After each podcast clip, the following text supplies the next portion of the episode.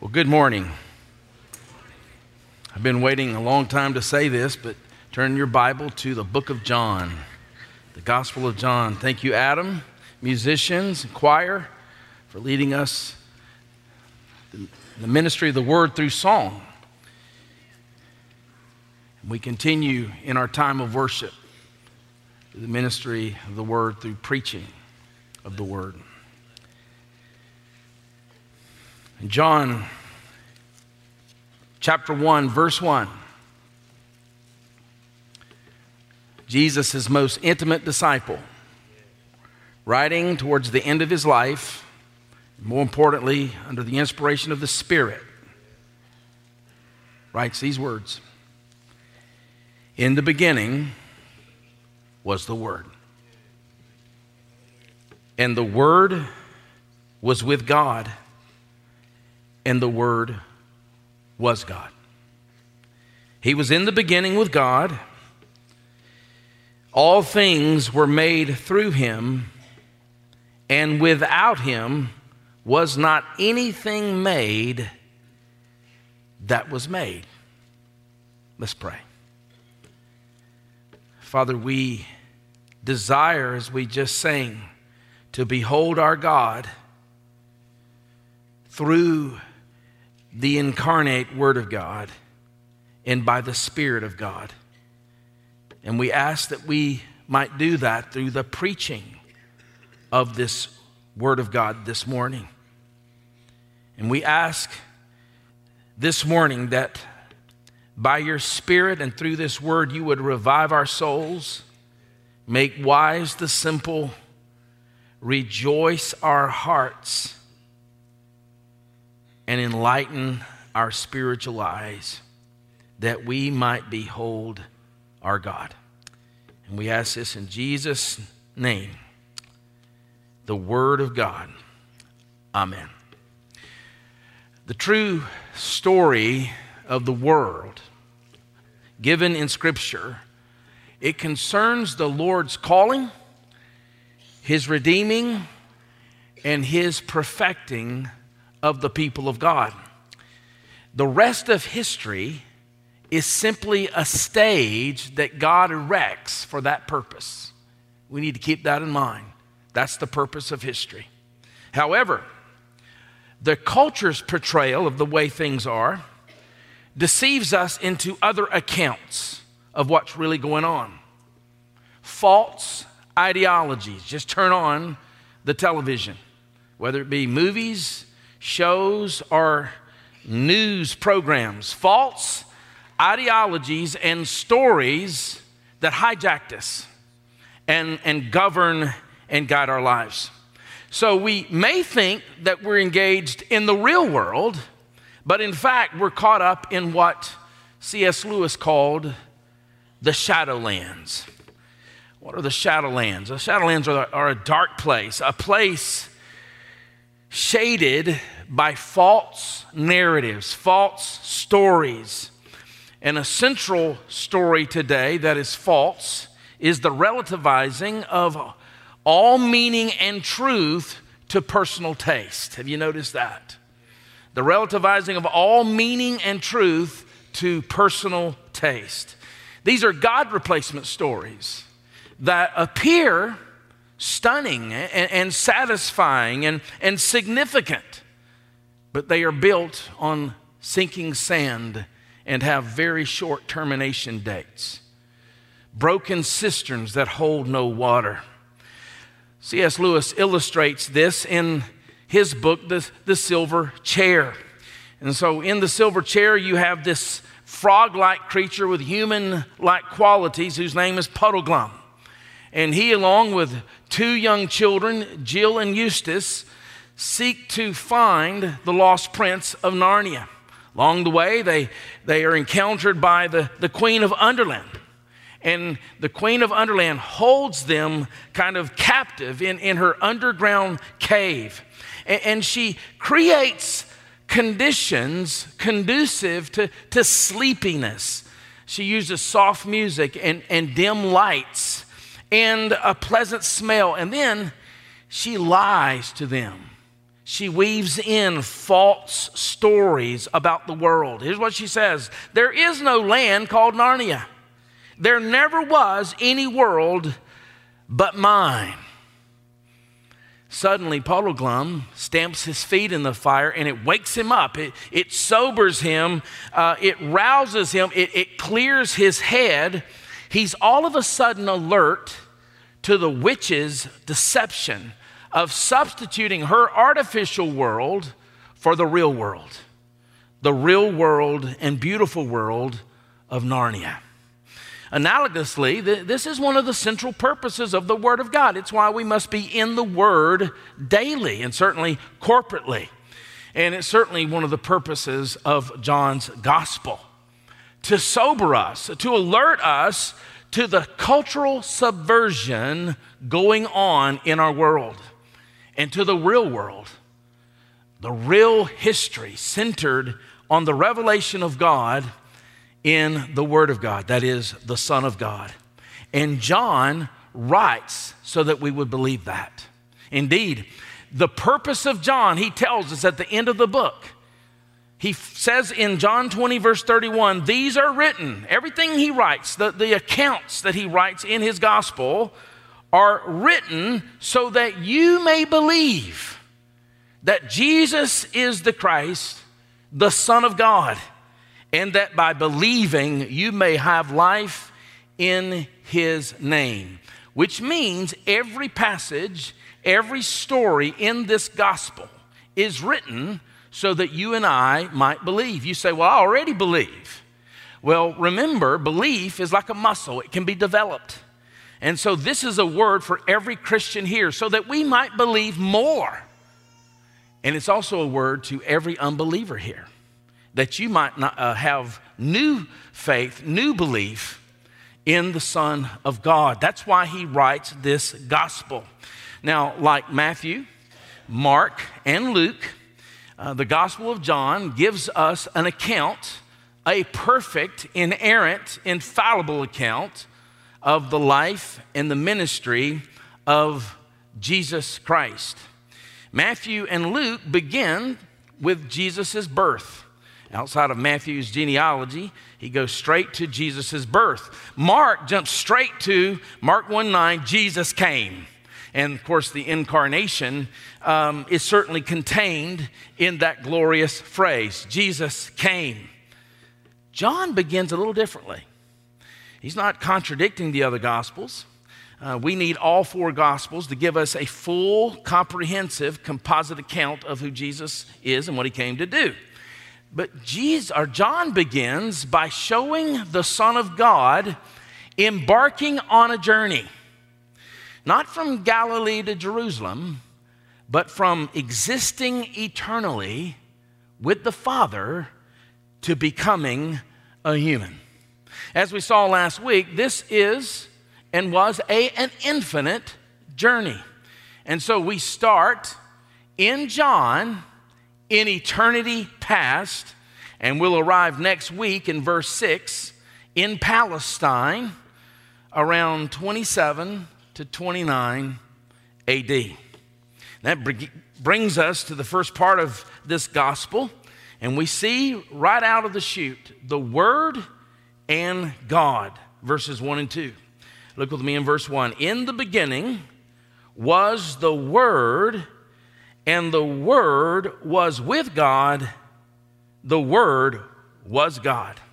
Now, this sentence, more than any other sentence in the Bible, is foundational for the church's confession of the doctrine of the Trinity. That is, God is triunity. God is one, God is three. One in nature, three persons Father, Son, and Holy Spirit. This is the most foundational verse as we understand the doctrine of the Trinity. And could there be a more profound beginning to a book than John 1 1? It's simply a beautiful mountain peak verse. It begins on the top of a mountain, doesn't it? And the first step on this mountain is found in these words In the beginning was the Word. Now, we've been studying Genesis at night, and uh, every believer here recognizes that he's echoing Genesis 1. Uh, but notice um, in, the, in echo, uh, Genesis 1 is in the beginning God. And here he writes, in the beginning was the Word. And so in the creation account, we read 10 times, and God said. John is telling us that word that was spoken by God, Elohim, is a person. Of course, John is writing in a post fall context. After Genesis 3, all things are marred by sin. All things come under the curse of sin and death. And so John is signaling in these words that the one who created all things has come to recreate all things. He has come to make all things new. But this verse line also signals to us that this word isn't to be included among created things. Again, in the beginning was the Word. Uh, the Word existed before creation. In eternity past, with, with God. That means, really, that in the beginning, John takes uh, this passage here and he places it before in the beginning of Genesis. So, even before in the beginning of Genesis, in the beginning was the Word. Now, what does that tell us? It tells us a great deal. Uh, this puts the Word of God in a unique category as the only person who ever lived before he was born. Uh, the Son shares here in the Father's eternity. He existed with the Father before creation. In fact, the night before uh, Jesus' cross, that very evening he would be arrested. He's praying that high priestly prayer. And in John 17, verse 5, he says, Father, glorify me in your presence with the glory that I had with you before the world existed. And so this Son is equal in essence and glory with, with God. Now, the word here, many of you know this, the word in Greek for word is the word logos. It was a philosophically rich word. It was a philosophically loaded word in that day. In fact, John will use this word 40 times in his gospel. Uh, it's one of the most important terms in Greek philosophy. Now, John ministered in Ephesus, and, and so his audience likely was vaguely familiar with the use of the term in uh, the philosophical discussions of the day. But with that said, the, there's one factor that's most significant for understanding what Jesus, or John meant by identifying the Son of God with the Logos, and that is the use of the word in the Old Testament. All right? So, all through the Old Testament, the word accomplishes God's will. God's will is always accomplished by the word of God. Think about this passage from Isaiah 55. It's one of my favorite passages on the Word of God. For as the rain and the snow come down from heaven and do not return there, but water the earth, making it spring forth and sprout, giving seed to the sower and bread to the eater, so shall my word be that goes out from my mouth. It shall not return to me empty, but it shall accomplish that which I purpose and shall succeed in the thing for which I sent it. God's word goes out and accomplishes God's good purposes. It gives seed to the sower, it gives bread to the eater.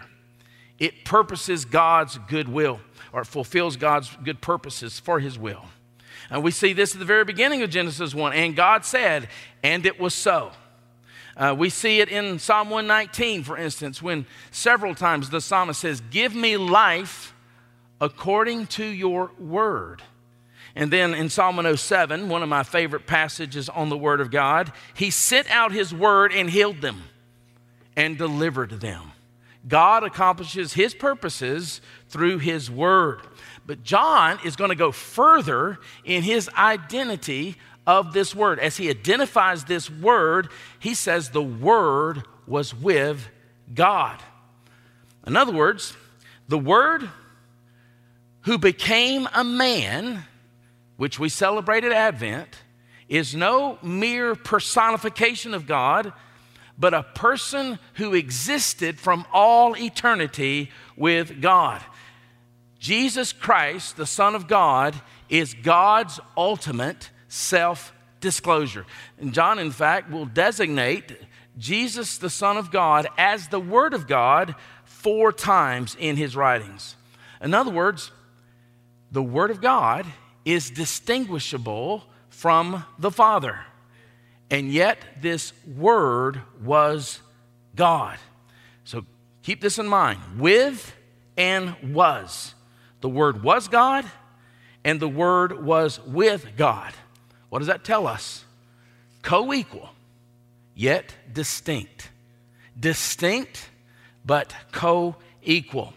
And this clearly defends against the heresy that has never gone away called Arianism.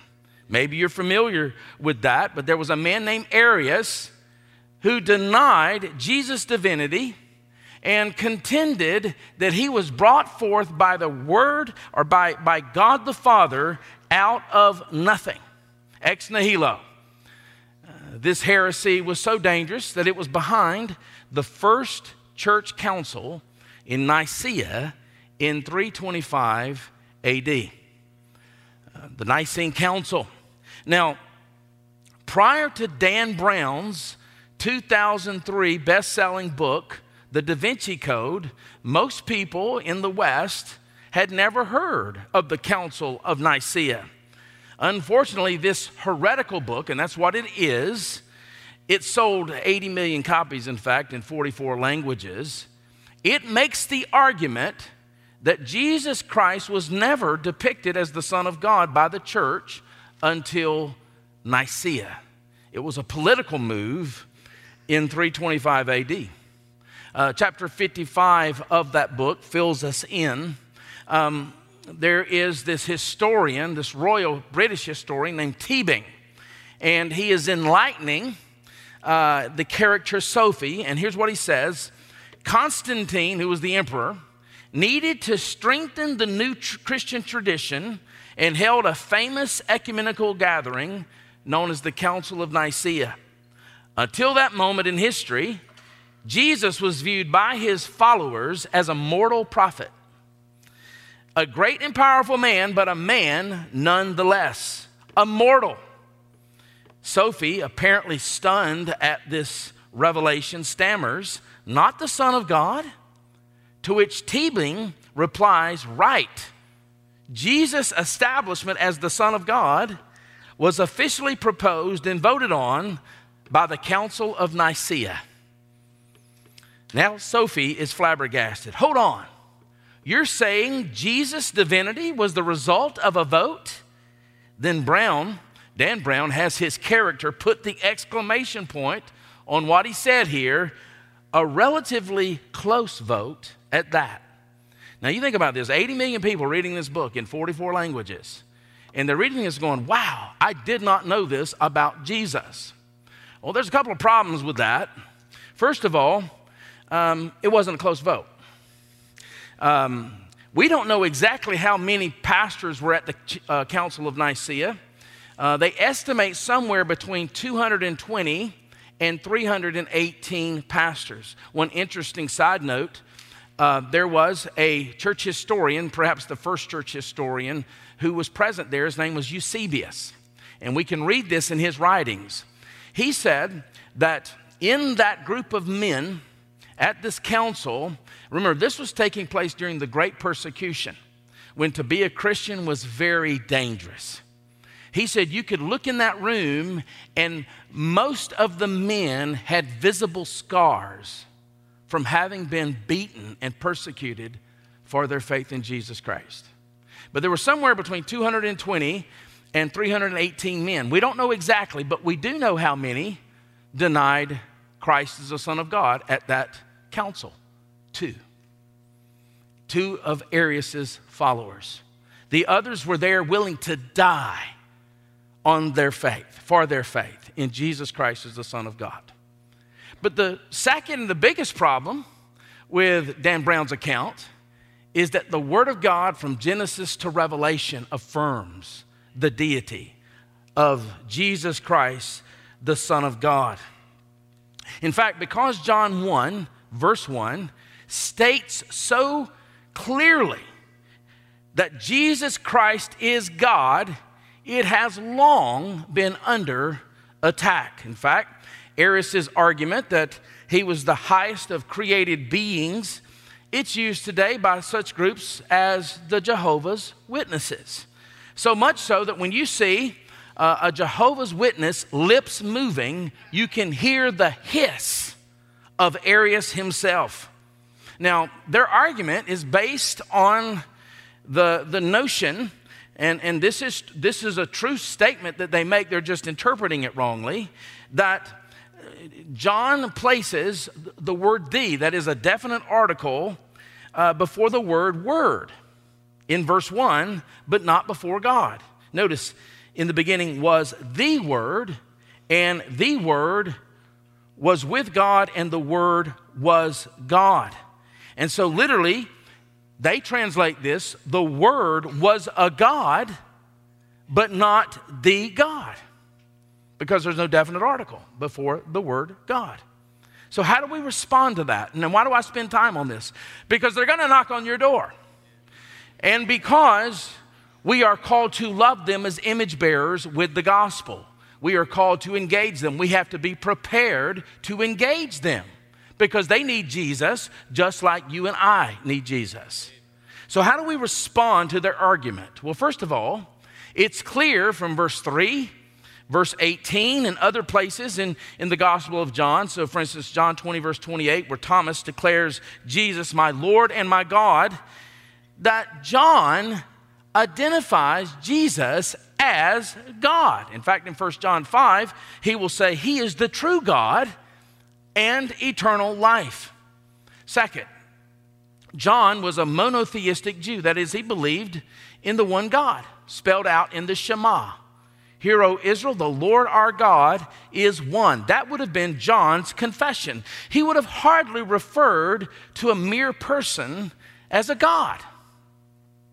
Third, the word God in the New Testament uh, refers to God in the fullest sense without a definite article all the time. In fact, three other times in John 1 alone. Notice in verse 6, there was a man sent from God. There's no definite article there. Notice in verse 13, born not of blood, nor of the will of flesh, nor of the will of man, but of God. There is no definite article there. How about verse 18? No one has ever seen God. There's no definite article there. Fourth, if John had written the Word was the God, that would have identified Jesus with God in a way that would have made the persons in the Godhead indistinguishable. There is distinction in the Godhead. And that's why he writes the way he does. Fifth, if John meant that Jesus was a great creature and God like, but not deity, there was a better word to use. The Greek word, and I've got it on the board here, theios. But he didn't use that word. That word, that word means God like. He uses the word theos, which means God. But to drive home this distinction in the Godhead, he adds in verse 2 He, that is the Word of God, was in the beginning with God. In the beginning with God. Literally, the Word was face to face with God. That's how you would translate that literally. Face to face, face with God. So nothing new is added in verse 2, but two points are repeated. He was in the beginning, and he was with God. In other words, the Father and the Word are not the same, but they belong together. They are distinct, but enjoy perfect harmony. Now, now some would deny that there are distinct persons in the Godhead. Instead, they see the Father and the Son as different modes of the one undifferentiated God. So we've already talked about Arianism. We need to be aware of these heresies. Another heresy that is prevalent is a heresy called modalism. Is that a new term for you? Well, it's probably the most common heresy in the West today. But notice in, in, in modalism, it teaches that the Father becomes the Son, who then becomes the Spirit. Three different modes successively, not simultaneously. Uh, but here's the deal here's what John is saying. While a person can be by himself, he can never be with himself. Verse 2 says, he was with God. Verse 1, he was with God. And in the beginning, he was with God. And that's a very important point that he makes. Now, not to pick on novels, which I seem to be doing today, but there is another novel, a best selling novel, that commits this heresy. It's the her- novel called The Shack. Um, in fact, it's so bad that uh, an autobiography on Shaquille O'Neal would be better theologically uh, for, for the people of God. But in the shack, the three persons of the, the Trinity speak themselves into human existence as the Son of God. Uh, also in that book, when God the Father and God the Spirit, they, they show their scars from the wounds that Jesus received on the cross. And so there's essentially just three modes of the same undifferentiated God. And, and I would submit this is the most common heresy uh, in the Western church today. So you'll hear somebody pray, Father, thank you for dying on the cross for my sins. The Father didn't die. There are three persons in the Godhead. And I want you to note this if the Son of God is not a real person who can stand before the Father and address him, we have no advocate. There is no substitute. There is no satisfaction for sin. We have one who has gone before us as our great advocate.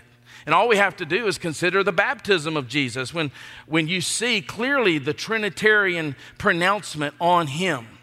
You see it at the Garden of Gethsemane as well.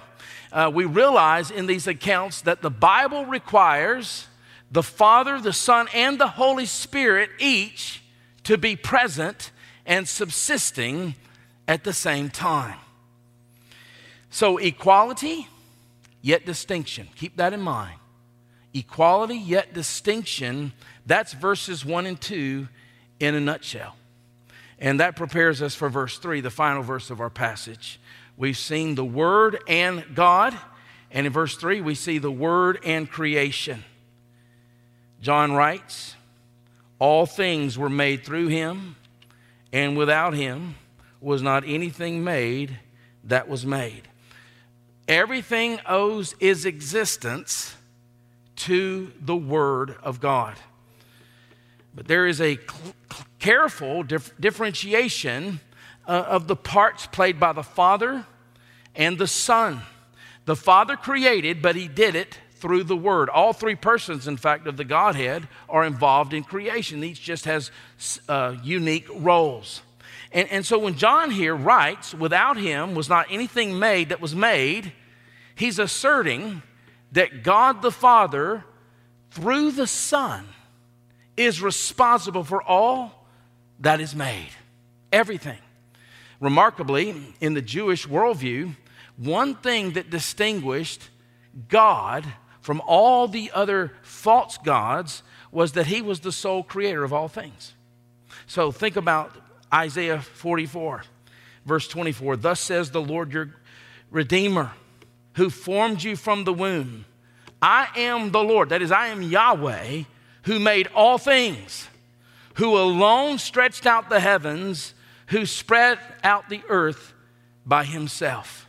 So, here in this passage, it is Yahweh who is the creator of all things, and John is writing, the Son of God, the Word of God, is the creator of all things. And, and the fact that he is the creator of all things is the ground of every believer's hope, the ground of every believer's help. Think of these words in Psalm 146, verse 5 Blessed is he whose help is the God of Jacob, whose hope is in the Lord his God. So here he is, he is, he is thinking on the God of Jacob, the God who is our hope, the Yahweh, Yahweh who is our hope. And then he goes on and says, Who made heaven and earth, the seas, and that is all that is in them. Now think about that. John just wrote that the Son of God created all things. And here, Isaiah says, it is the God of Jacob. It is Yahweh who created all things. It is the God of Jacob who is our help, who is our hope. And John says, that's the Son of God. But here's the issue as we come to a close. No spiritually blind person, and we are, that's who we are naturally. 2 Corinthians 4 no spiritually blind person, no spiritually dead person. That's who we are naturally. Ephesians chapter 2, dead in our trespasses and sins. No spiritually blind person, no spiritually dead person can see and savor God in Jesus Christ as our Creator. Not naturally, not without the sin covering, wrath absorbing, spiritual eye giving purchase of Jesus, the Son of God, in his cross and in his resurrection from the grave. But that's the good news of Advent. That's the good news of Christ first appearing. It's why the Word of God came. He came for us and our salvation as the Lord of a new creation. That's what John is signaling in the beginning of his prologue. Indeed, every passage in John is intended in some way to show us why we need a Messiah, but why we need a Messiah who has to be crucified and raised from the grave. We're going to see that throughout the Gospel of John. We need one who's more than a, an example to follow. We need a Christ. We need a Savior. You need a Savior who is crucified and raised from the grave, who takes the wrath of God in his crucifixion and is raised from the grave, issuing in a new creation. And this passage is no exception to that. Let me close with these words from J.C. Ryle. Um, I have them on the board, and I can't say them any more eloquently than J.C. Ryle, so we'll just read Ryle and close. Would we know for one thing the exceeding sinfulness of sin? Let us often read these verses. He's talking about John 1. Let us mark what kind of being the Redeemer of mankind must needs be in order to provide eternal redemption for sinners.